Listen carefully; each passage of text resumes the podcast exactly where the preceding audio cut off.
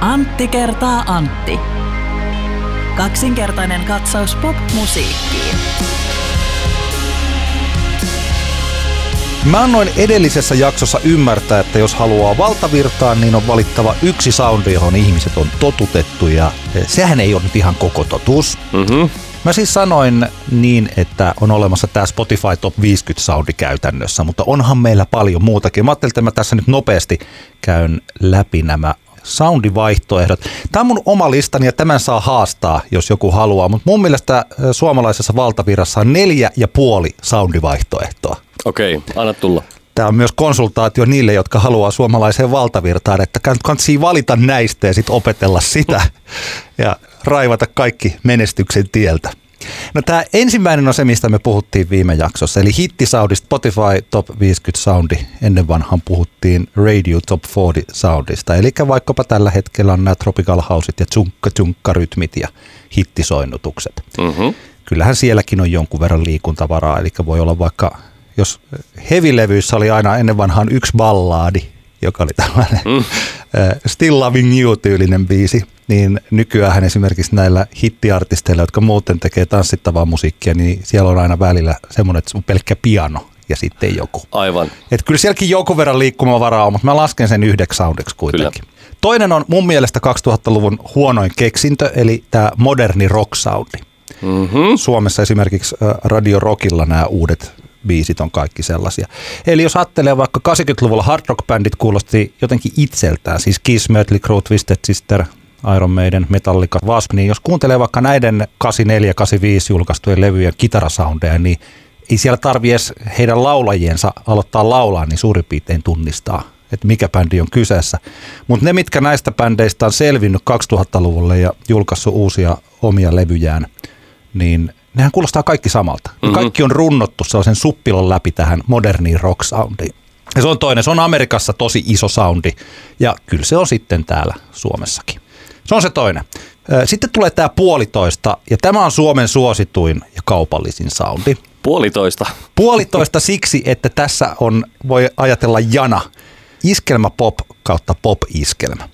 Tässä on siis toisessa päässä tätä soundia on Suvi Teräsniska ja Jari Sillanpää. Keskellä ehkä sitten vaikka Kaija Koo, voi ajatella tämä tuoreen Juha Tapio, ja sitten siitä mennään Jenni Vartiaisen kautta vaikka Vesalaan ja Sanniin, jotka on siellä popin päässä. Ja tässä on selkeä tällainen liikkumavara, missä voi valita. Ja yksittäinen bändi voi liikkua tässä. Esimerkiksi Halo Helsinki on mestarillinen liikkumaan tässä soundimaailmassa. Jos ajatellaan vaikka tuoreemman levyn ensimmäistä sinkkua Rakas, niin se on siellä iskelmäpuolella, eli se on mm. suoraan ajateltu, että tämä soi suomipopilla, novalla ja iskelmällä, ja niin soikin. Mm-hmm. Ja sitten tulee Hulluuden Highway, jossa on sitten vähän danse-vaikutetta, ja on muuten siis hieno biisi, valtavirtabiisi, että kaikki hyvä Halo Helsingille, mutta se on taas siinä, siinä vähän siellä poppipuolella. Kyllä, onko tämä nyt tämmöinen, niin voitaisiko me käyttää tästä yleistermiä, jonkun aste, asteinen iskelmäpop, vai onko sulla iskelmä vielä iskelmä tulossa? Pop. Ei, iskelmä, okay. Pop. Iskelmäpop on tämä. Se vanhan liiton tanssilava iskelmä, niin sehän ei ole enää valtavirtaa. Niin, näin on ymmärtänyt kanssa. Joo. Jos ajattelee, on tällaisia vaikka Anne-Mattilan Kuivaa koivua -biisi, joka oli hitti pari vuotta sitten, niin se on ihan siellä rajalla, että onko se liian iskelmää. Toisella puolella vaikka Kisun viime vuonna julkaistu sinkku Me ei riidellä enää, niin se oli jo liian moderni. Siitähän ei tullut hittiä. Mm. Se ei lähtenyt soimaan, no iskelmällä ei lähtenyt soimaan ollenkaan, kun se vähän sen siellä pyöri, mutta suomipopilla sitä yritettiin, kokeiltiin varovasti ja aika nopeasti se lähti pois sieltä, että jos haluaa sen biisin kuunnella, niin se menee niin kuin liikaa sinne popin puolelle. Se ei ollut enää tässä valtavirta kehyksessä, tämän puolentoista genren kehyksessä. Ja, näin ja muuten taas sellainen välihuomautus, että mä en sano, että tämä on hyvä, että tämä asia on näin ja etteikö tätä pystyisi muuttamaan, mutta näin se nyt vaan on. Meillä on olemassa joku ideaalimaailma ja reaalimaailma. Tämä on nyt Kyllä. kylmää realismia vuonna kaksituhattakahdeksan suomalaisessa musiikkibisneksessä mun mielestä. Mä toivon kovasti, että tämä sun puolitoista termi leviää yleiseen käyttöön ja ihmiset, kun niiltä kysytään uudelta artisteilta, hei, minkälaista musaa sä teet?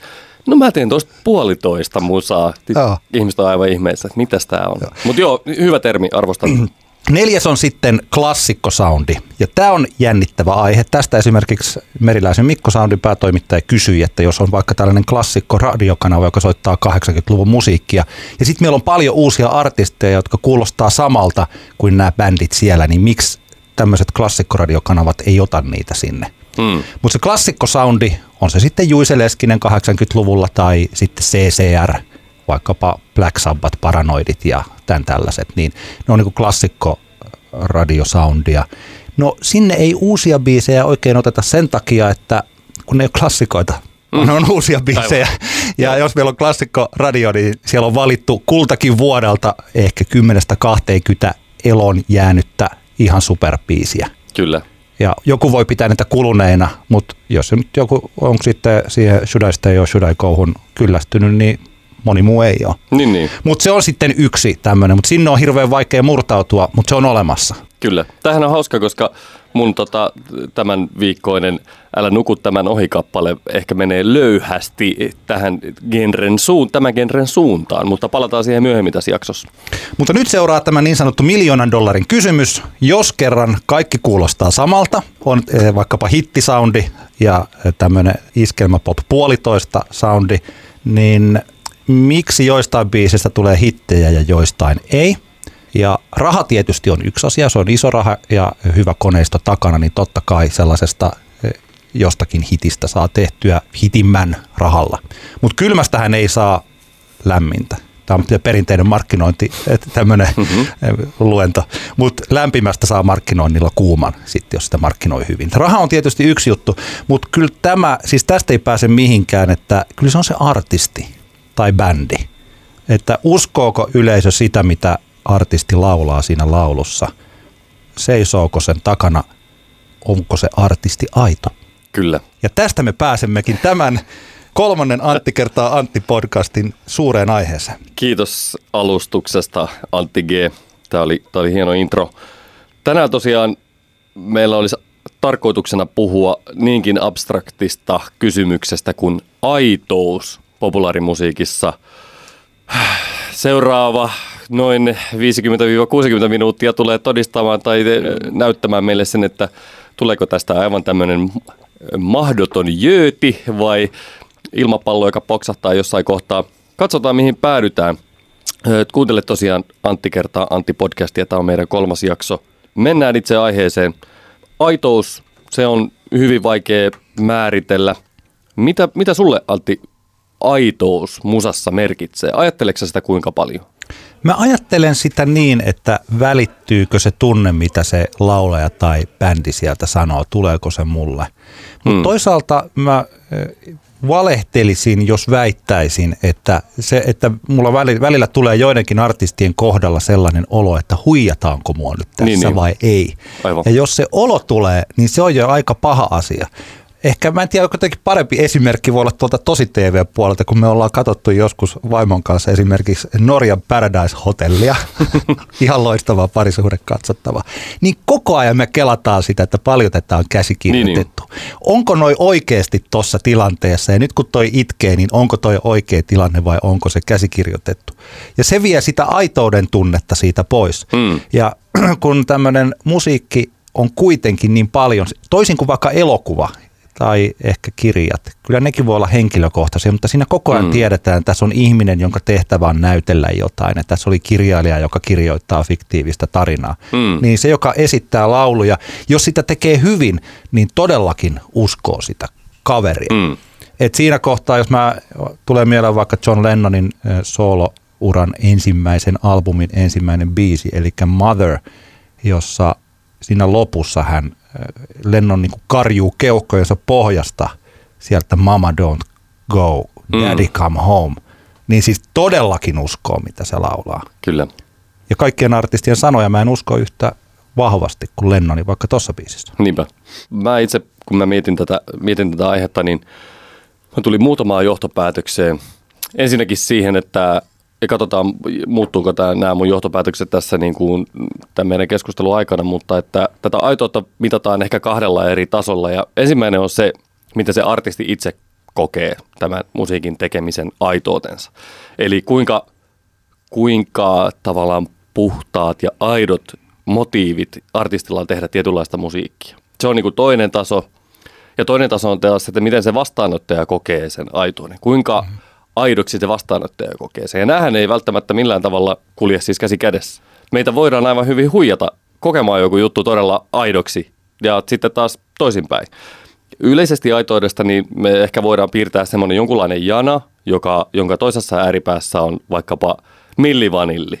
Muistat varmaan millivanillin, joka oli he tämä. He eivät laulaneet ollenkaan. He, he olivat tavallaan niin kuin täysin epäaitoja. He, he eivät tehneet itse niin kuin mitään, paitsi olivat sitten ne kaksi niin kuin hyvännäköistä sälliä siinä keulakuvina. Muut, kaikki muut teki heille biisit ja laulokin ne biisit. Ja he vaan menivät sitten lavalle ja tanssivat ja, ja olivat laulavinaan ja olivat sitten promokuvissa ja niin poispäin. Toisessa ääripäässä meillä on ehkä sitten, voitaisiin ajatella vaikka joku, silloin kun black metal Norjassa alkoi nousta, niin jossain ne artistit, vaikkapa Varg Vikernes ja kumppanit, jotka alkuun tekivät musiikkia täysin epäkaupallisista lähtökohdista, täysin omaehtoisesti, aika rajujen dogmien kautta, mutta kuitenkin tavallaan voidaan ajatella, että se oli niin omaehtoista se toiminta, että siihen ei ainakin silloin alussa päässyt kauheasti ulkopuoliset vaikuttamaan tähän toteutustapaan. Joo, jos mä nyt ajattelen vaikka Kari Peitsamoa, niin kyllä hän varmaan olisi voinut tehdä jotain kaupallisiakin vaihtoehtoja. Kyllä. Siis vai, niin ratkaisuja uransa puolesta, mutta kyllähän se julkaisee melkein mitä se haluaa. Niinpä, näinhän se on. Mä itse myös päässäni hahmottelin tämmöisen nelikentän aitoudesta, johonka me sitten sijoitellaan. Kun me kuullaan jotain musiikkia, niin mehän tehdään aika nopeasti semmoista arviot, nopeita arvioita, ainakin jos suhtautuu musiikkiin silleen vakavasti, niin mm. me tehdään arvioita siitä. Ja se nelikenttä on semmoinen, jossa pystyjanalla on toisessa päässä kaupallisuus tavoitteena ja alapäässä epäkaupallisuus. Tarkoitan sitä, että artisti, artistilla ei niinku liiku päässä se, että kuinkahan tämän saisi niin kuin mahdollisimman monen ihmisen kuultava, kuultaviin. Mm. Ja sitten vaakajanalla meillä on toisessa vaikka vasemmassa päässä on riippumattomuus, joka tarkoittaa sitä, että tehdään käytännössä kaikki itse. Sävelletään, sanotetaan ja soitetaan ja esitetään livenä itse. Ja toisessa päässä on taas sitten tämä niin sanottu riippuvaisuus, jossa sitten ulkopuolelta tulee kappaleita ja tekstejä ja ja niin poispäin. Ehkä joidenkin artistien kohdalla saatetaan ulkopuolelta vaikka kasata bändi. Joidenkin Idols-artistien voittajien tai semifinalistien taakse on ihan niin kuin kasattu ulkopuolelta bändejä. Ja tämä on ihan alright, mutta tämmöinen nelikenttä on ja me itse sijoitetaan ne artistit sinne nelikenttään jonnekin kohtaan ja sitten se, millä tavalla nämä nelikentän eri kohdat, miltä ne tuntuu, niin nehän on meidän henkilökohtaisia asioita. Jokaisellehan on eri merkityksiä niillä eri kohdilla siellä. Joo, kyllä. Ja tässähän tapahtuu niin, että jos se ei tarkoita sitä, että jos joku tekee kaupallisista lähtökohdista ja kaikki ulkopuoliset tekee, että se, olisi, se myisi, että se olisi oikeasti lopputulos kaupallista, vaikkapa mm. Index yhtyä Suomessa. Popstars-bändi on hyvä esimerkki siitä, että siellä painettiin kolmekymmentätuhatta levyä, joita sitten tiimareissa yritettiin dumpata mm. jollain yhdellä markalla. Kyllä. Tai jollain sellaisella. Ja sitten saattaa olla vaikka, no joku Kylie Minogue on hyvä esimerkki silloin Stockhaken Waterman aikana, I Should mm. Be So Lucky, jolloin hän tuli laulamaan sen laulun ja sitten sanottiin, että sä voit Kylie nyt lähteä tästä. Niinpä, niinpä. Ja hän on liikkunut sitten sieltä enemmän niin kuin kohti omaehtoista niin, tyyppiä, niin. joka itse päättää mitä tekee. Ja mä ehkä näkisin, että joku Antti Tuisku saattaa ehkä olla vähän samantyyppinen keissi, eikö vaan? Joo, mun mielestä se mitä mä Antista olen, en tunne häntä, mutta olen kyllä tavannut ja jutellut näistä asioista, niin hän on kyllä aina halunnut olla pop-tähti. Mm. Että hän on halunnut, että hän on kerännyt ympärilleen ihmisiä, jotka pystyvät auttamaan häntä siinä. Ja esimerkiksi se, että kyllä mä luulen, että Antti on ihan itse allekirjoittanut sen yhteistyön Jurekin kanssa mm. ja sitten ollut aivan innoissa. Eli siis Jurek, joka teki tämän Petoon irti, joka siis koko se biisi ja se video loi Antti Tuiskun mm. kokonaan uudelleen. Et mä luulen, että hän seisoo todella vahvasti kaikkien sellaisten juttujen. Niin, se, sehän tavallaan se Tuiskun tämä nykyinen meininkihän on semmoista, että jos Antti itse ei niin kuin oikeasti rakastaisi sellaisen musan tekemistä ja semmoisissa vetimissä, missä hän sitä mm-hmm. esittää livenä, niin ei se herranjestas voisi mennä läpi. Tämä on, niin kuin mun, tämä on, tämä on mun vahva mielipide. Sitten yksi hahmo, josta saatetaan keskustella tulevissa jaksoissa, on Juno, joka taas mm. pakotettiin tiettyihin asioihin. Ja hän on sanonut, että totta kai hän on, ne on hänen biisejään ja hänen räppejään, mutta hän ei seissyt niiden takana. Ja häntä nyt kaduttaa, että miksi hän oli niin kauan siinä ison levyyhtiön ikeen alla tietyllä tavalla. Ja nyt hän on sanonut, että hän lopettaa. Taitaa tällä, onko se tämän vuoden lopussa vai lopettiko hän jo vai tekee jotain keikkoja, mutta on sanonut, Joo. että lopettaa uransa kuitenkin. Niin, niin. Varmaan ainakin hengähtää ja miettii uudelleen Joo. sitten, josko tekisi vähän aidompana. Otetaan mukaan tässä vaiheessa keskusteluun Leo Stillman, eli taiteilijan nimeltään Leo. Terve. Hei vaan.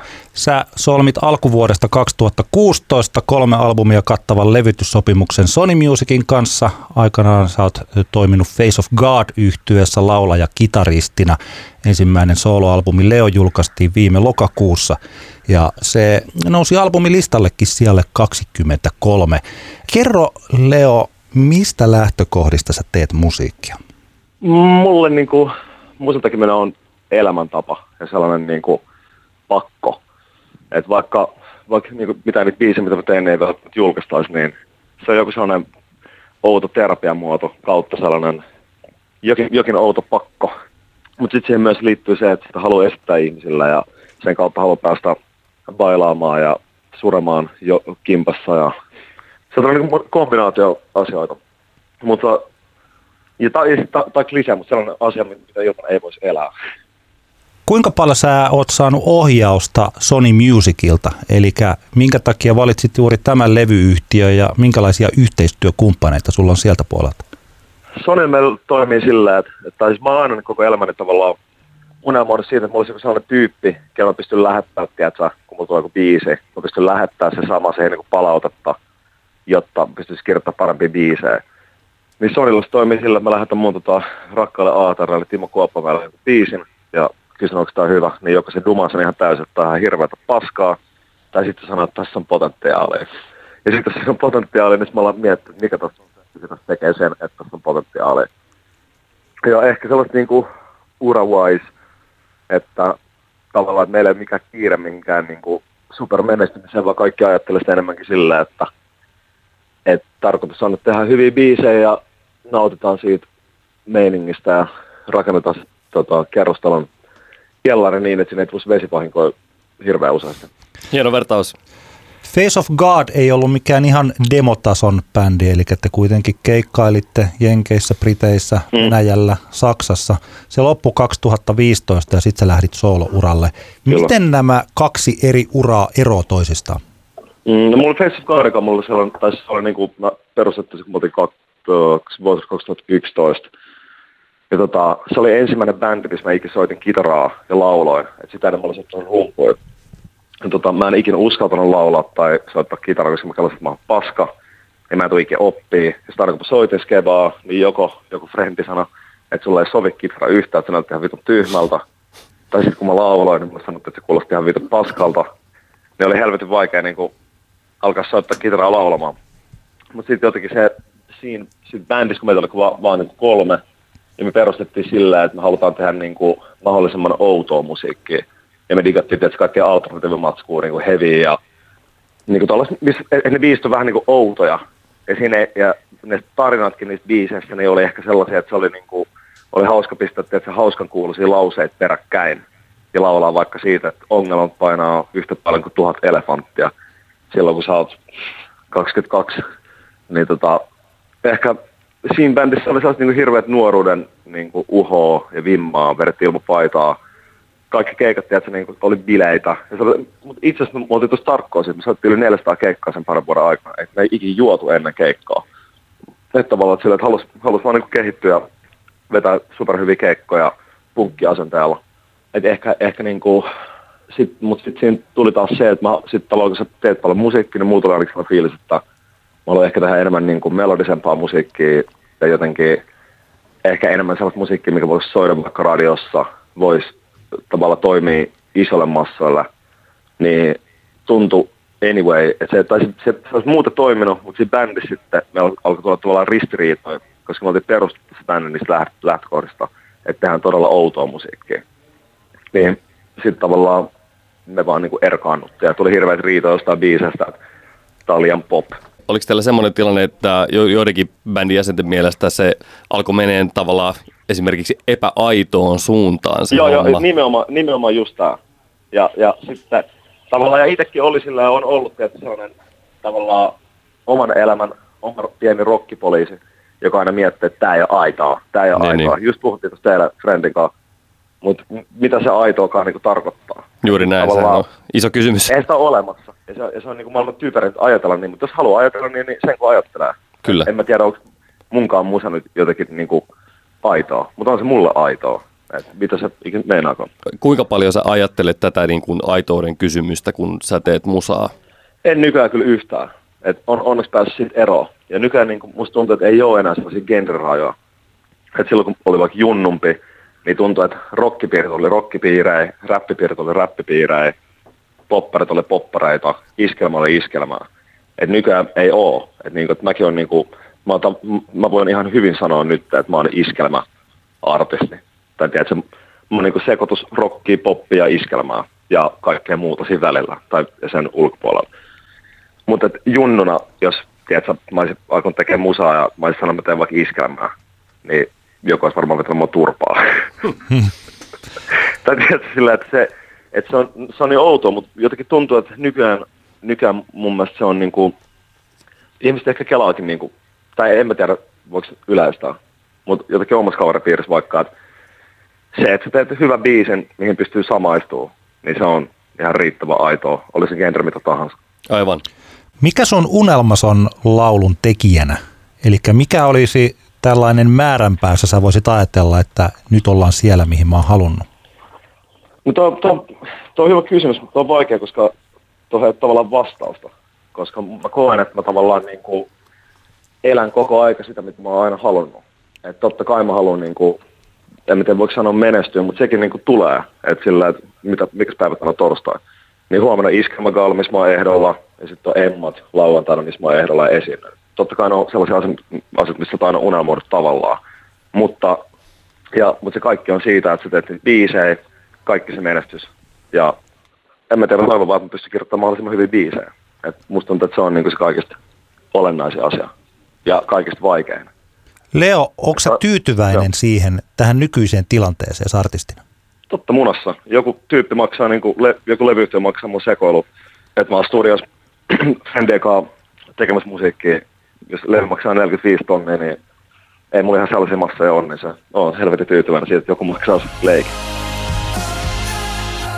Tämä oli tosi kiinnostava tämä Leo-haastattelu siinä mielessä. Mun täytyy heti myöntää, että Leon musiikki ei ollut mulle tuttua entuudestaan, mutta tiesin suurin piirtein mihin niin kuin viitekee. Tiesin, että hän on niin sanotusti valtavirta-artisti ja niin poispäin. Ja mun mielestä tässä Leon hyvissä kommenteissa oli ehkä tärkein pointti juuri tämä niin kuin tämän hetken tilanne, että me ehkä jossain määrin eletään semmoisessa ilmapiirissä, jossa se aitous, ehkä aitouden kelaileminen on vähenemään päin ainakin niin kuin musan tekijöiden piirissä. Ehkä siinä on sellainen, Leokin on nyt, ei ole enää nuori mies, mutta hän on kaksikymmentäseitsemän vuotta, kun täyttää tänä vuonna, että hän on nähnyt sen yhden puolen tästä. Mm. Ehkä tosiaan niin kuin kävi hyvin ilmi tuossa, ja mä luulen, että hän tarkoitti sitä, mitä sanoi, että se ei vaan kiinnosta häntä enää, ja nyt hän mielellään tekee biisejä myös yleisölle, ja mun täytyy sanoa, että hänhän ei ole mikään huono laulun tekijä. Mm. Mun täytyy tutustua Leon musa. Esimerkiksi toi Kaikki mitä rakastin, niin se on radiohitti. Kuulostaa siltä ja on myös sitä. Tämän jakson toinen artisti meillä nyt puhelimessa Litku Klemetti, oikealta nimeltään Sanna Klemetti. Tuntematon numeroyhtyeen kanssa ensimmäinen albumi Horror viisitoista ilmestyi vuonna kaksituhattakuusitoista. Viime vuonna sitten tämä Juna Kainuuseen -levy. Sanna Klemetti on myös, tai Litku Klemetti on palkittu myös Soundin vuoden tulokaspalkinnolla, ja viime vuosi oli melkoisen indie menestyksen aikaa. Terve Sanna. No terve, terve. Meillä tosiaan siis tämän podcast-jakson aiheena on aitous. Ja mä heti sulle läväytän pöytään tämmöisen ajatuksen, kun mä en tiedä, onko sä tietoinen siitä, mutta joitain ihmisiä on häirinnyt sun kohdalla se, että he ovat niin sanotusti kyseenalaistaneet sun aitouden, ja se johtuu pitkälti siitä, että sä kaksituhattaviisitoista teit progradu-työsi tämmöisestä aiheesta, jossa sä käsittelit niin kuin underground indie-kentän estetiikkaa. Ja mulla on tämmöinen vertaus siitä, että siinä missä tämmöiset maahanmuuttokriitikot, kun vaikka joku Lähi-idästä tuleva turvapaikanhakija tekee väkivaltarikoksen, niin maahanmuuttokriitikot tarttuu siihen että ne, ja ne sanoo, että mä tiesin tämän. Tällaisiahän ne kaikki on. Niin sun tapauksessa, kun on käynyt ilmi, että sä oot tehnyt tämän pro-gradu-työn tällaisesta aiheesta, niin tämmöiset, jotka kritisoi indiekenttää niin sanotusti epäaitoudesta, he ovat, tuntuu, että heillä on tämmöinen te- ajatus, että, että se, että sä oot tehnyt tämän, tämän työn ja sit sä teet tämmöistä menestyvää niin sanotusti indie-musaa, niin että ainahan tämä on tiedetty, että ei ne indie-tyypit ole yhtään sen aidompia kuin valtavirta-artistit. Herättääkö tämä sulla mitään ajatuksia? No herättäähän se, että tietysti ajatuksia on mm, hyvin provosoitu ja tota, no, lähinnä se herättää ehkä sellaisen ajatuksen, että ensinnäkin, onkohan kuinka moni lukenut se gradu, koska eihän tuo ole se pointti siinä. Hesarin tyyppi, siis mähän, mä, mä halusin nostaa sitä yhteisöäni, jonka mä koen mun yhteisöksi, niin, niin kuin oikeasti ymmärtää sitä. Ja mitä se ymmärtäminen on, niin, niin siihen liittyy monia puolia. Ja totta kai, kun olla akateemisessa maailmassa, niin eihän se voi olla pelkkää hehkuttamista, vaan se pitää olla sen asian niin kuin monelta kannalta niin kuin myös kyseenalaistamista. Että Kyll... siinä mielessä, niin. Kyllä vain. Niin me... Ja me tota toi, tää Sanna, tää sun pro-gradu-työhän, sehän löytyy tuolta internetistä ja se on kaikkien luettavissa. Me varmaan tullaan linkkaamaan tuonne meidän podcastin Facebook-sivulle tää, niin ihmiset voivat sit oikeasti tutustua siihen. Mutta tota, palatakseni meidän alkuperäiseen kysymykseen, niin mitä sulle niin kuin musiikin tekijänä aitous merkitsee ja miten sä koet sen, niin kuin sun, kun sä teet itse musaa Litku Klemettinä tai sitten vaikka Mäsä-yhtyeen kanssa, niin miten, miten niin kuin, kuinka paljon sä annat painoarvoa, kuinka paljon sä puntaroit näitä asioita? Mä teen musiikkia, en mä mieti mitään. Mä oon tehnyt musiikkia aina, mä koen, että mä oon siinä mielessä aina ollut enemmän niin kuin ikään kuin taiteilija kuin mikään tieteilijä. Ja, ja sitten niin kuin mun mielestä tässä niin kuin sellaisessa yhteisössä, missä mä toimin, niin siinä niin kuin keskeisintä on ollut nimenomaan niiden kaikkien ajatusten sysääminen syrjään ja vaan tekeminen ikään kuin nimenomaan silleen aidosti. Eli aitoushan on myös sellainen kyseenalaistettu asia paljon, mutta tota, mut kyllä mä, niin kuin, mä oon tosi romanttinen, mä, niin kuin, kun mä teen musiikkia, niin, niin mä pyrin sellaiseen niin kuin ikään kuin asettaudun sen musan vietäviksi ja sinne silleen niin kuin. Tämä on mun mielestä mun, musta myös tosi kiinnostavaa, että tällaiseen asiaan mun kohdalla jotenkin tartutaan, koska niin käytännössä se on ollut vaan sitä, että, että mä oon ollut ihan järjettömän kiinnostunut aina musiikista, niin tekemisestä ja ymmärtämisestä. Mm. Että ikään kuin nyt se on jotenkin väärin, että tuntuu vähän silleen. Niin ehkä, tässä on vähän, niin, ehkä tässä on lähinnä varmaan joillakin, joillakin just se, että kun, koska sä oot tutkinut tätä asiaa, niin sä tavallaan vähän liian hyvin tiedät ne indie underground-kentän lainalaisuudet. Ja sen takia se ehkä joillekin vaikuttaa epäaidolta. En tiedä, joku tämmöinen kela tässä. Oliko sulla Antti joku kysymys tähän väliin?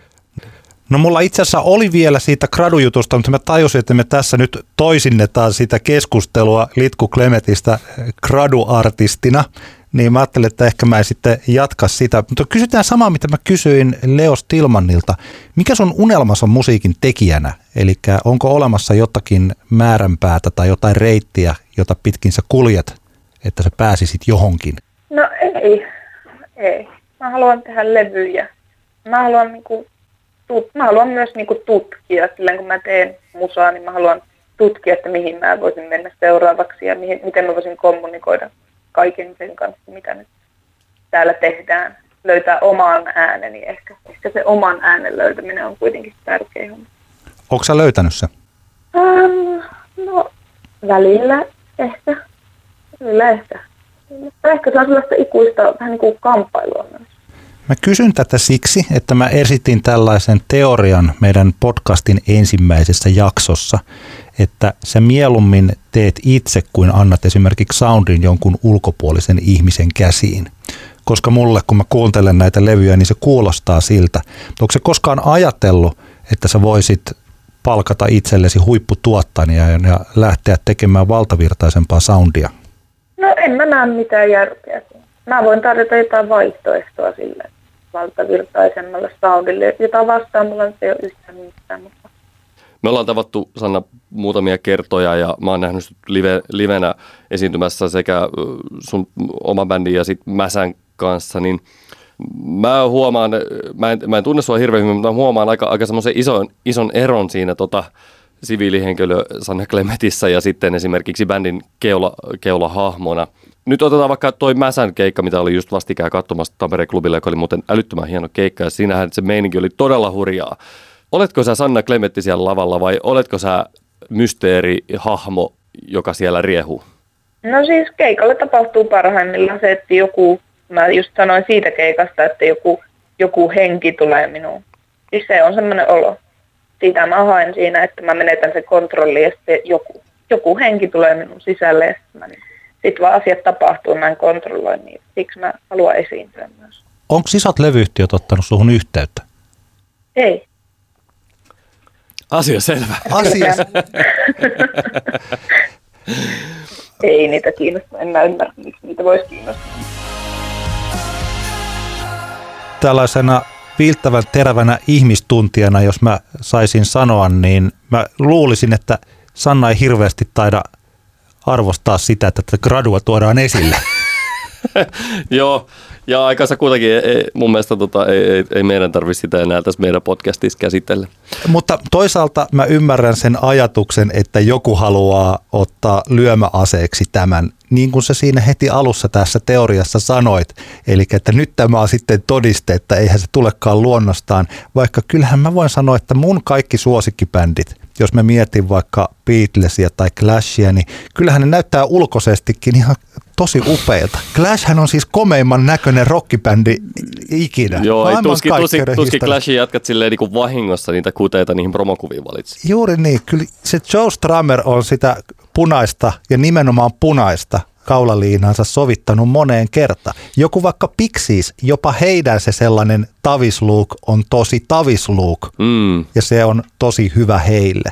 Kyllä. Nirvanan rockiposet ja kaikki nämä. Siis tietyllä tavalla, että kun kaikki, jotka tekee musiikkia, valitsee jonkun. Ja sitten jos joku on ollut peräti sen verran fiksu, että on yliopistotasoisesti tutkinut jotain, että se muuttuisi, se fiksuus muuttaisi sen asian jotenkin laskelmoinniksi. Niin, niin sitä ajatusta mä en kyllä osta, mm. Jose Riikoselle, Hesarin toimittajalle terveisiä. Kyllä, ja muutamalle muullekin. Muutamalle muullekin, joo. Ö- Koska me nyt mainittiin vielä tämä Sannan Brogradu-työ, niin mun on pakko ottaa tässä puheeksi Arttu Viskari. Ja se, että Arttu Viskarihan on, on artisti, joka on tehnyt useampia radiohittejä, mutta ö, niin kuin jotkut tietää, niin Arttu Viskarin uran alkuvaiheisiin liittyy tämmöinen Laurea ammattikorkeakoulun, tämä on varmaan lopputyö. Se on lopputyö, joo, ammattikorkeassa tehdään lopputöitä. Joo. Janne Rintalan ja Mikko Ropposen tekemä lopputyö. Janne Rintala ilmeisesti, hän säveltää ja sanottaa osan Viskarin biiseistä. Yhteistyökumppania. Kyllä, joo. Ja tämä on tämmöinen tutkielma, jonka otsikko on uuden musiikkialalle pyrkivän artistin kohdalla tehtävä imagon rakennus, Case Arttu Viskari. Ja tämän työn alussa on tämmöinen, mä luen sitaatin.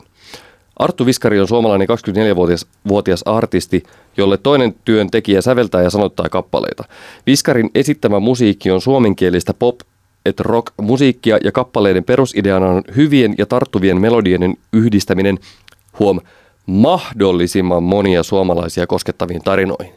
Ja tämä on tosi kiinnostavaa. Tämä liittyy nyt tähän aitouskeskusteluun siinä, että selkeästi Artun musiikkiin on sisäänkirjoitettuna tavoite puhutella mahdollisimman monia suomalaisia. Ja tämähän on ehkä semmoinen asia, mikä, mikä, ei, mikä vie ehkä vähän sitä aitoutta pois siitä musasta. Ootko samaa mieltä? Se vie sitä. Toisaalta mä tunnen Artun, kun mä oon ollut Iskelmäradiossa töissä monen vuoden varrelta erilaisista tapahtumista. Mä oon haastatellut häntä lukuisia kertoja ja ollaan saatettu joskus joku kaljakin juoda yhdessä. Mutta ei me sellaisia ystäviä olla, että mä soittelisin, että Arttu, man, what you doing, man, sen tyylisiä asioita. Arttuhan on haastatteluissa alusta lähtien sanonut, että nämä eivät kerro hänen elämästään. Artulla taisi olla jopa tällainen vakio vastaus, että jos nämä kertoisi yhdestä ihmisestä, niin mielenterveys jossain, että mielisairaalaan semmoinen ihminen laitettaisiin, kyllä, että kyllä. Näissä on niin sellaisia ihmiskohtaloita, että ei nämä laulut kerro yhdestä hahmosta. Mm. Hän kertoo minämuotoisia tarinoita erilaisista, erilaisista ihmisistä, jotka selvästi on suomalaisia, joilla ei aina mene ihan hyvin. Niin, elämänkohtaloita. Kyllä. Kyllä. Tämä, mitä sä sanoit tuossa ihan alussa, että on olemassa se, että joka tekee, joka lähettää sen viestin, ja sitten on olemassa se, joka ottaa sen viestin vastaan. Tässä mm. tapauksessa kuuntelija ja sitten esittäjä. Tämähän on jokainen viestintätilanne on samanlainen. Niin, niin. Meillä täällä kommunikaatiobisneksessä radiossa on olemassa tällainen lause. Mä en tiedä, että voisi varmaan suomentaakin, mutta mä oon oppinut tämän ulkoa englanniksi. Communication is the message received. Eli se tarkoittaa mm-hmm. sitä, että kommunikaatio on se vastaanotettu viesti. Ja se kertoo yleensä, että se on viestijän, varsinkin ammatti, ammatikseen viestivän ihmisen vastuulla, että se otetaan oikein vastaan, että käyttää sellaisia sanoja, että se ymmärretään oikein. Kyllä. Silloin kun mä siirryin Iskelmään, mä olin ollut Rockiradiossa kuusi ja puoli vuotta, ja Tuntematon potilas oli juuri breikannut. Mm. Ja mä juonsin valtakunnallista iltapäivälähetystä, jota kuunteli siihen aikaan. No sadat tuhannet ihmiset viikossa, saattoi olla tai puoli miljoonaa suomalaista. Kun Tuntematon potilas soi, niin mä sain käytännössä niin kuin kerran tai kaksi viikossa spontaanin puhelun, jossa joku ihminen itkien kiitti siitä biisistä. Mm. Minua, kun mä olin soittanut sen radiossa. Kyllä. Eli tässä tapauksessa, että vaikka se Arttu Viskarin motiivisen biisin tekemiseen, Tuntematon potilasbiisiin olisi ollut mikä tahansa, niin se vastaanotto oli niin vahva ja se jatkui siis kuukausia. Niin, niin. Et mitä mä voin olla tässä tällaisena musiikin suurkuluttajana tai jonakin indiasnobina sanomaan, että et sä saa tuntea tämän kappaleen välitykselle tunteita vaikkapa omasta isästäsi. Niinpä. Ja tämähän on tosi kiinnostavaa se, että Viskarin tekstit, kun nehän on semmoisia niin kuin halolla päähän tekstejä. Mm. Ei käytetä kauheasti kielikuvia, ei käytetä vertauskuvia, että kerrotaan asiat silleen niin kuin ne niin. tapahtuu käytännössä. Niin tämähän on kiinnostavaa, että se viesti, siellä ei selkeästi, että ne tekstit on semmoisia, niin Viskari pyrkii välttämään semmoista kohinaa siinä viestinnässä, joka vaikeuttaa sen viestin niin kuin välittymistä ja sen takia ne tekstit on niin yksinkertaisen selkeitä. Niitä ei voi ymmärtää väärin käytännössä. Se on totta.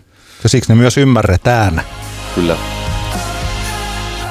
Antti kertaa Antti podcastin tämän jakson kolmas artisti on Samae Koskinen, aikanaan Sister Flow-yhtyeen perustajajäsen ja keulakuva. Sittemmin reilu kymmenen vuotta sitten soolouralle lähtenyt, ensimmäinen levy Vol yksi ilmestyi vuonna kaksituhattakuusi ja tuorein levy Hillitön elämä taas viime vuoden syyskuussa. Samae, terve! Terve, terve! Morjesta vaan minunkin puolesta.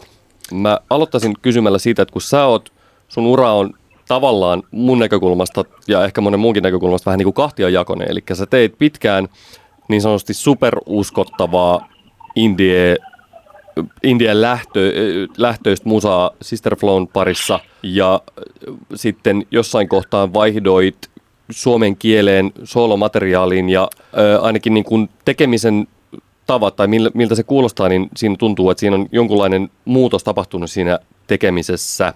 Onko kommentteja? Se on tosi kiinnostavaa, että sen asiaa nähdään tolleen noin, koska se, se mun mielestä niin kuin tekemisen malli on koko ajan sama. Mä oon pitänyt semmoisen, tota, että mulla on ehkä tärkeä juttu on se, että mä pystyn itse seisomaan sen takana, mitä mä teen. Ja sitten jotenkin pitää sen samanlaisen kunnianhimoisuuden siinä, että miten, mitä mä tota, julkaisen ja miten mä sen, äh, niin kuin, että mä koen, että mä oon nähnyt tarpeeksi vaivaa siihen, että mä teen niin hyvää musaa, kuin mä, mihin mä ikinä pystyn. Että se ei ole ikinä niin kuin, tavallaan ollut, niin kuin, että se ei ole muuttunut mihinkään. Faktahan niin. on se, että, niin kuin, että mä sain se, se, niin kuin, se, tota, se suomenkielisyys, niin tota, sehän mahdollisti sen, että mulla alkoi olla niin kuin radiossa soimaan laulut. Mm. Että estäksi oli X:t ja Novat lähti mukaan ja nyt on sitten Iskelmät ja suomipopit ja tommoset soittaa niinku niitä lauluja. Ja mulla oli jotenkin, mä koen, että se missio on ollut koko aika ihan täysin sama. Se, se on vaan niinku kirkastunut mulle itselle, että miksi mä sitä musaa teen.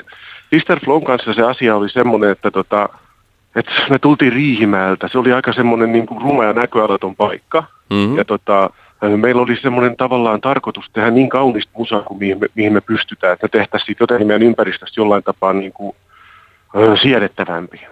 Nyt mä oon niinku siis, siis mitä vanhemmaksi kasvaa, tässä on kaiken näköisiä tiedätkö, loppuun palamisia ja kaiken näköisiä niinku lähipiirissä ympäristössä ja mä koen mä oon ihan täysin samalla asialla. Mä yritän tehdä niin kuin taiteellani maailmasta jollain tapaa siedettävämpää. Mm. Sitä pystyy käsittelemään sitä kaaosta, sitä paskaa, mitä kaikkea tulee. Niin siihen toi mun tavallaan nykyinen rooli tuommoisena tiettynä, siis tää on ihan hirveä sanoa itse, mutta suomi-popi Marko Bjurströminen niin tota, niin tota, perustuu tietyllä tapaa.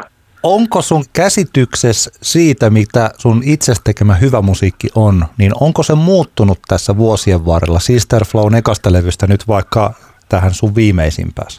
Tietenkin varmasti on. Ka- kaikkihan me kasvetaan. Ja siis se, palatakseni siihen, kun teillä on tämä iTunes tässä mm. niin kuin tänään ollut tapetilla, niin kysymys on siitä, että kuka se määrittelee, mikä on aitoa ja mikä taas ei. Niinpä. Jonkun mielestä Juha, Ta- Juha Tapio on täysin aitoa musiikkia. Se laulaa jonkun mielestä niin kuin täysin semmoisista tunteista, tunnistettavista tunteista, ja jonkun mielestä se on taas älyttömän falski. Jonkun mielestä taas joku, joku tiedätkö, yhtye, joka julkaisee ekan demonsa, niin se on ainoa aito asia. Et se on, se on semmoinen niin kuin tavallaan originaalia ja jännittävää. Mutta se, että en mä esimerkiksi tykkää hernekeitosta yhtä paljon nykyään, kun mä tykkäsin lapsena. Rakastan tätä vertausta. Erittäin hieno vertaus. Saat lisäpisteen pelkästään tästä vertauksesta. Oliko silloin enemmän paineita olla aito? Vai onko nykyään enemmän paineita olla jotenkin aito? Kun sä laulat, sä, säkin laulat niinku elävästä elämästä niin sanotusti, niin onko eroja?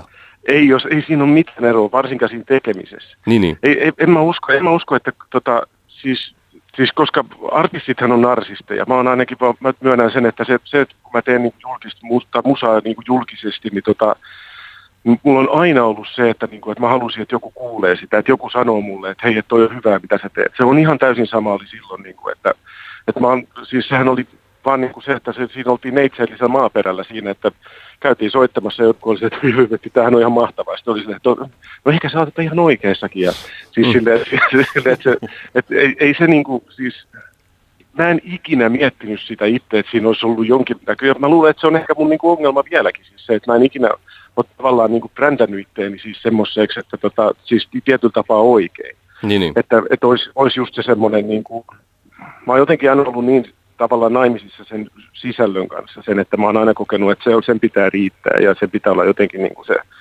että ihmiset tulee sitten katsomaan tai tykkää siitä, jos se sisältö on semmoista, että se on tehty hyvin. Mm. Ei, ei, ei ollut semmoista, enkä mä, en mä tiedä, eikö se, eikö se ole kuitenkin, niin kuin toi jos semmoista tietyllä tapaa niin kuin, tavallaan viisi kuusitoista-vuotiaiden juttuun se, että hei, mun tai Morbid Angelille, mä oon kova jätkä. Vuoden päästä se on sitten joku, tiedätkö sä, emperori, ja sitten sit, että niin kuin Morbid Angel on ihan nössöjen musa. Tätä mun piti itse asiassa kysyäkin tässä. Me rupesin nyt juuri kuunnellessani sua miettimään, ja tuossa kun me ollaan Litku Klemettiä ja sitten Leo Stillmania jututettu tästä samasta aiheesta, että ollaanko me tässä kysyjinä pihalla, kun me ylipäätään keskustellaan sitä aitoudesta? Onko tämä niin kuin artisteille ja suurelle yleisölle, onko tämä ollenkaan merkityksellinen kysymys? Tota... Mä oon ikävä kyllä sitä mieltä, että ootte. Ei kun mahtavaa, mahtavaa, koska tää on ehkä se suurin. Me ollaan nyt todella ytimessä siinä, koska totta kai kun me ollaan musiikin suurkuluttajia, mehän ei olla Antin kanssa normaaleja ihmisiä siinä mielessä. Niin, mm. kyllä. Ja kyllähän, siis, kyllähän, kyllähän niin kuin siis, musiikkihan on siitä jännä juttu, että se, se näyttelee niin kuin monelle niin kuin tietty prosentti siitä näyttäytyy statussymbolina. Se, että jos, jos sä pystyt niin kuin heittämään jonkun semmoiseen...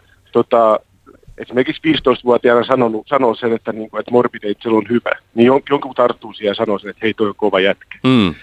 Siis, ja, tai sitten nyt niinku, silleen, että niinku, et, toimii semmoisen tiettyllä edelläkävijänä suunnannäyttäjänä, että myös, myös sitten sanoo sen, tiedätkö, että minähän näin nämä jo ennen kuin he olivat Flow-festivaaleilla. Kyllä. Mä tiedän, että se on vielä, vielä tässäkin jässä, me ollaan tota, lähestytään neljäkymmentä kaikki uhkaavasti, niin kyllähän se on semmoinen vähän niin kuin... Tota, vielä jollekin tässä kohtaa semmoinen, että se tekee mieli sanoa se, että et, et, tavallaan se tietty snobismi. Niin, niin. Mä, mä oon siinä itse ihan samassa veneessä, että kyllä mäkin niin kuin...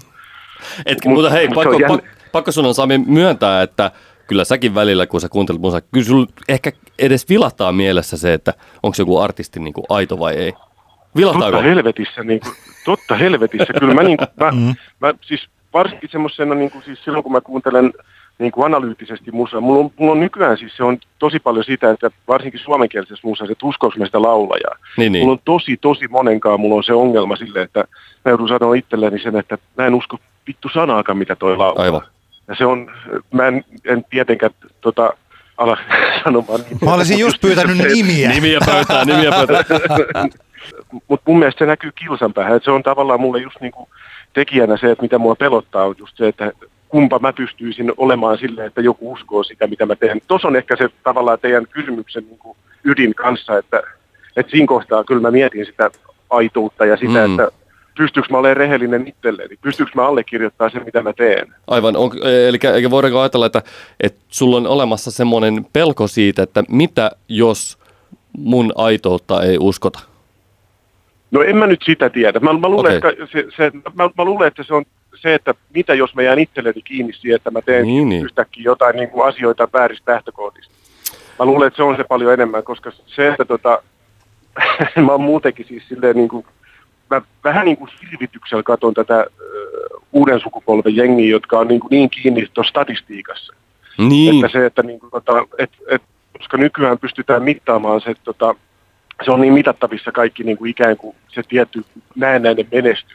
Varsinkin tuossa Spotify-maailmassa. Mä oon kuullut monen tyypin, siis useamman artistin suusta se, että silloin kun, silloin kun biisi oli Spotify ykkösenä, niin tuntui tosi hyvältä. Sitten kun se oli kakkosena, tuntui vähän pahemmalta. Ja mm. sitten kun se oli sit listalta kokonaan pois, niin oli ihan täysin arvoton olo. Se ei voi silleen mennä. Toi ei ole millään tapaa kestävää. Toi, on niinku, toi ei ole niinku hyvä homma. Joo, et, mä... Että sä arvo, arvotat itse sen mukaan, että mitä tota, miten niinku sä pärjäät jossain tuommoisessa laukakilpailussa. Kyllä. Ja mulla tuli itse asiassa vähän samoja fiiliksiä, kun mä eilen, eilen scrollailin Facebookin newsfeedia ja sitten mä katsoin, että siellä oli niinku useampi artisti oli peräkkäin postannut semmoiset, että hei, tätä ja tätä biisiä on kuunneltu näin ja näin paljon. Ihanaa.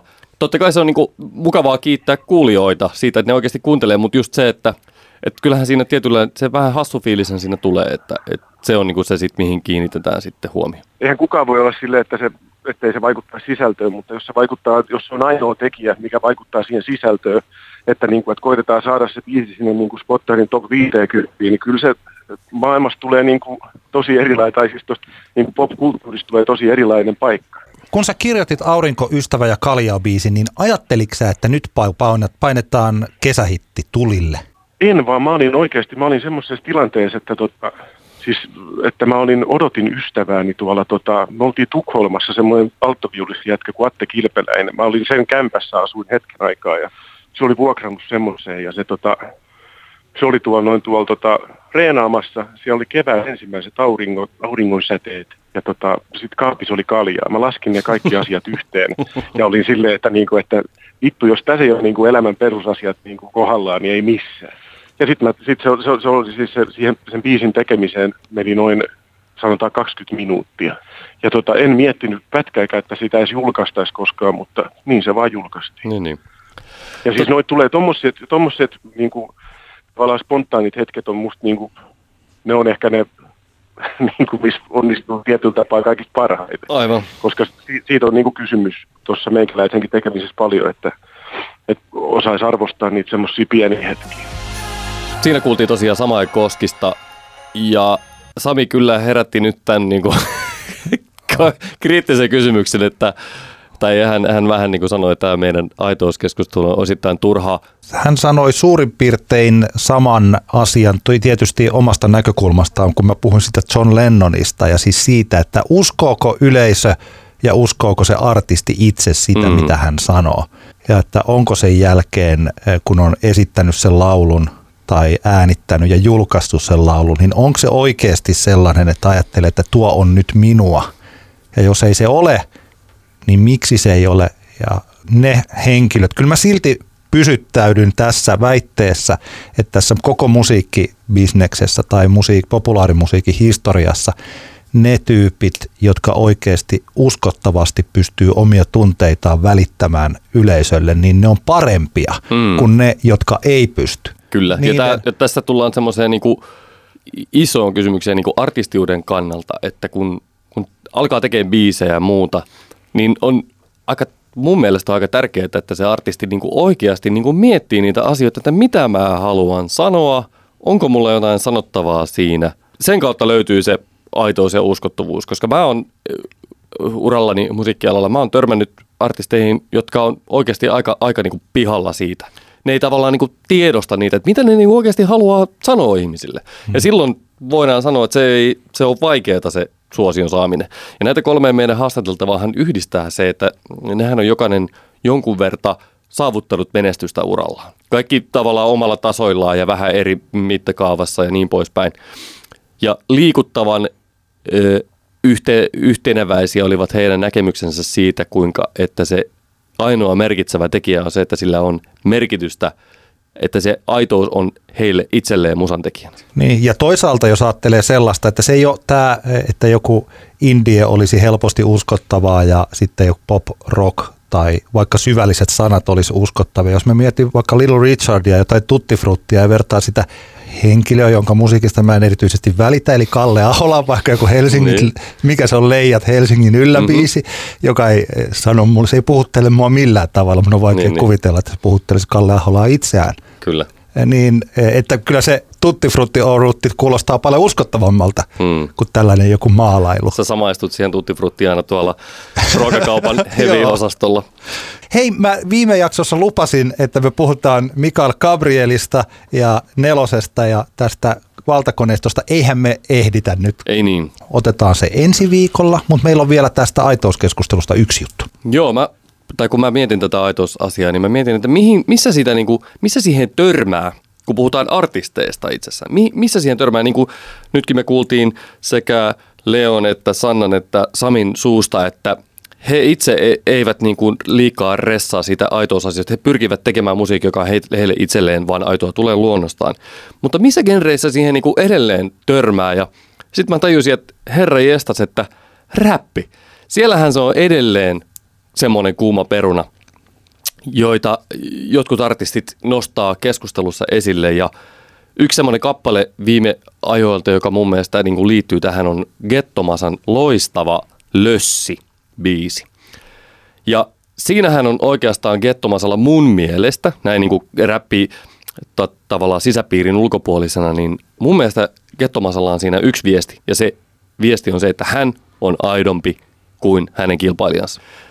Se kappale saattaa viitata johonkin tiettyihin artisteihin, semmoinen fiilis mulla tuli, mutta koska en ole niin syvällä pelissä, niin mä en ihan tarkalleen ottaen tiedä, että mihin artisteihin Gettomaasa siinä viittaa. Mutta kuitenkin hän sanoo, että minä olen aito ja monet muut on vähemmän aitoja kuin mä. Ja tää on, tää on kiinnostavaa. Oikeastaan niinku, ei enää kauheasti muissa genreissä tätä asiaa nostaa pihalle. Mä muistan niinku, aikoja sitten niinku rapin osalla joku artisti ehkä sanoi näin, että I'm not old school, I'm not new school, I'm true school. Aha, joo. Joka on hieno, hieno tota, kommentti aiheesta. Ja totta kai siis Gettomaasallehan niin kuin selkeästi tämä aitouden alleviivaaminen on erottautumista muista artisteista. Ja tällä hetkellä hän nyt täytyy nostaa hattua Rumba-lehdelle, koska heidän ainakin, mä en tiedä onko tämä Versace Henrik-artikkeli, onko se printissä ollut tai tuleeko olemaan, mutta ainakin heidän, heidän netissään oli tällaisesta tuoreesta helsinkiläisartistista kuin Versace Henrik, niin aika hyvä haastattelu. Ja Versace Henrik, hän edustaa niin sanottua SoundCloud-räppiskeneä, sukupolvea, joille kaikenlainen aitouden ajatteleminen on täysin vierasta ja he eivät niin kuin, he tavallaan niin kuin suoraan myöntävät, että he eivät ole, niin kuin, tämä aitous on täysin niin kuin epäoleellinen kysymys. He eivät pyri olemaan millään tasolla aitoa. Ja mä lainaisin tästä Rumpan artikkelista, joka muuten kannattaa käydä lukemassa, niin Versace Henrikin keikoista, tämmöinen niin kuin, mitä Henrik itse sanoi näistä keikoista ja se kuuluu näin. Kun olen lavalla, niin yleensä vaan tapahtuu asioita.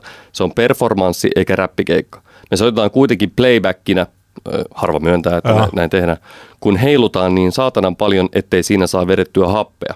Eikä ketään kiinnosta. Jengi tulee katsomaan, mikä show. Ei todellakaan hyvä räppishow, mutta aina hyvä performanssi. Se ei ole provosointia, vaan primitiivinen sekoilu kollaasi. Ja tämä ehkä alleviivaa tämän nuoren sukupolven niin kuin suhtautumista tähän aitouden kysymyksiä. Ja kyllä mä niin kuin nostan hattua Versace Henrikille, josta mulla on ehkä aikaisemmin ollut vähän ristiriitaiset fiilikset, niin kyllä mä nostan hattua, että hän niin kuin näin teräväsanaisesti analysoi toimintaa. Ehkä tässä on se, mä muistan, että jos täällä on nähnyt tällaisen pilakuvan, jossa on yhdeksänkymmentäluvun nuoriso, kun kaveri tulee, joka on juuri tehnyt sopimuksen ison bisneksen kanssa ja muut sanoo, että you sold out. Sitten on tämä kaksituhattakahdeksantoista, täsmälleen sama tilanne, joku on myynyt itsensä isolle bisnekselle, niin kaverit on, että you sold out!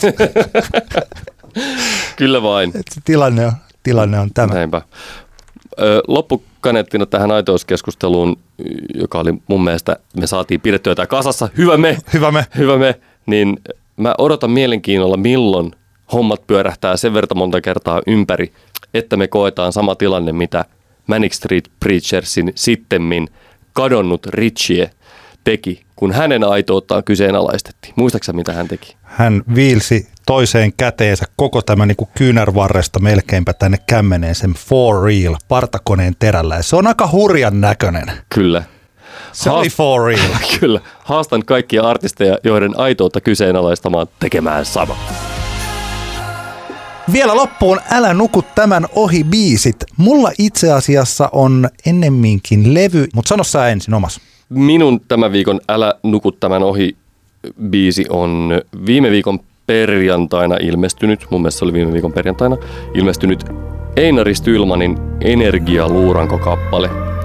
Einari on hieno hahmo, hän muun muassa liidas Lopunajan mies yhtyettä ja on sittemmin ollut muun muassa The Holy ja Deathhawks yhtyeiden livekokoonpanossa. Einari on hieno, kiinnostava hahmo, erittäin näyttävä kaveri ja Energia luuranko kappale todistaa, että hän, hänessä on ainoasta sooloartisti biisin kirjoittajana. Energia luurangosta tulee mieleen, niin kuin monissa Facebook-keskusteluissa on käynyt ilmi, niin Pave Maijasen kahdeksankymmentäluvun tuotanto, mutta mulla jotenkin itsellä tuli vielä enemmän tästä tota, mieleen Toto. Hyvä. Ja tätäkin voidaankin nyt sitten miettiä kaikki yhdessä, että tämän sinun jakson alussa esittämäsi teoria näistä neljästä eri genrestä. Niin. Niin, koska mun mielestä Energia luuranko menee sinne, tavallaan se voisi olla klassikkokappale, mutta se ei ole klassikkokappale, koska kyseessä ei ole ka- klassikkoartisti. Mutta hieno biisi, hieno, hieno pelinavaus Einarilta ja, ja jäämme odottamaan kyllä albumia, joka jossain kohtaa tulee. En tiedä mistä maasta oot, luulen että tulit veden alta. Tää mun Älä nuku tämän ohi on siis ennemminkin kokonainen levy. Tämä on nyt tammikuun puolessa välissä Helmi-levyt julkaisi Spigun kolmannen albumin Kiehuvan järven maa. Sitä aika harvoin kuuntelee countrya, tai siis minä kuuntelen harvoin countrya, puhumattakaan suomalaista countrya ja vielä sellaista suomalaista countrya, että mä tykkään siitä ja voin kuunnella sen koko levyn alusta loppuun. Ja sitten tulee semmoinen olo, että mäpä laitan tämän vielä uudelleen soimaan. Se on siis hieno levy, hyviä biisejä, loistava bändi, jossa on mukana Tero Sundel, Kim Rantala, Erik Mikkelsen, Miikkali Jaatinen. Et ehkä tuolta levyltä, jos nyt yhden biisin haluaisi tällaiseksi tsekkauksen kohteeksi, niin ehkä toi Juisen elämää voisi olla sellainen. Tää on, ei viittä tähteä, mm. mutta se on mukavaa kuunneltavaa. Itse tykkään Spigussa paljon siitä, että on havaittavissa selkeästi semmoista artistin kasvamista. Ja tää on nyt hyvin luontevaa, luonteva reitti Spigulla käynnissä tällä hetkellä ja peukut pystyy täältä.